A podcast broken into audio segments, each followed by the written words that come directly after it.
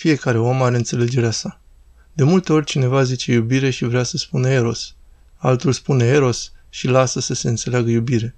Fiecare dă cuvintelor sensul personal. Sunt sinonime aceste noime.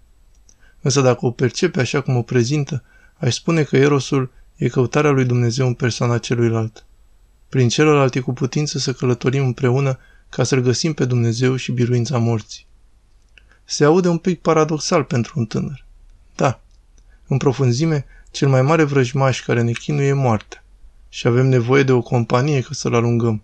Avem nevoie de Eros ca să desfințăm moartea.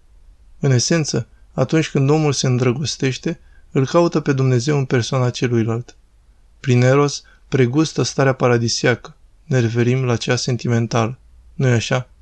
Însă prin modul acesta Dumnezeu dă această momeală în firea omului ca să ajungă la unitate cu celălalt, pentru că păcatul îl desparte pe om. Așadar, erosul este înclinația omului de a se întâlni cu celălalt, mișcarea către celălalt ca să primesc, în vreme ce iubirea e mișcarea spre celălalt ca să dăruiesc. Firește că erosul depinde de cum îl percepe fiecare. Dacă erosul e doar o atracție fizică, da, e darul lui Dumnezeu, însă asta nu e concludent. Erosul să fie îndreptat către persoană, adică să cunosc care este scopul existenței celuilalt. Până la urma urmei, ce mă face să mă îndrăgostesc? E doar o simplă atracție sau e cunoașterea persoanei celuilalt? Și descoper că el are un scop existențial care mă scoală din morți și putem împreună să mergem pe cale ca să-L aflăm pe Dumnezeu. Pricepeți? Fie vorbim așadar de un eros personal sau de unul depersonalizat, un eros fixat pe obiecte, care doar satisface instinctele omului, fie vom vorbi de un eros personalizat, în care aflu persoana celuilalt, aflu și descoper zilnic din ce în ce mai mult esența și comoara ce o are. Prin intermediul întâlnirii cu celălalt, acest eros se antrenează zilnic. Știți?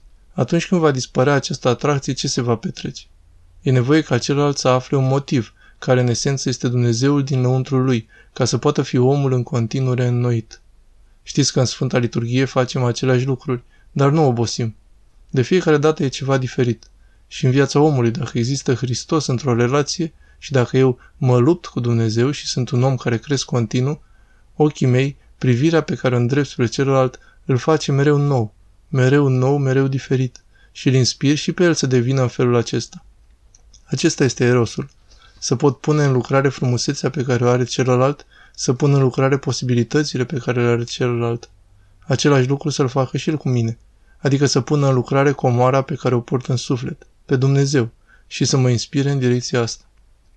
Erosul e o binecuvântare dumnezească, ca unul să-l poată inspira pe celălalt în căutarea lui Dumnezeu, în biruința morții. Așadar, pricepeți că e ceva foarte diferit. Nu este vorba de vreun instinct sau de vreun sentiment, e ceva mai profund. Să pot afla esența celuilalt, să găsesc adevărul lui, să văd chemarea pe care i-a dat-o Dumnezeu. Și dacă el însuși nu a descoperit-o încă, iubirea mea, erosul meu să-i ajute să o găsească.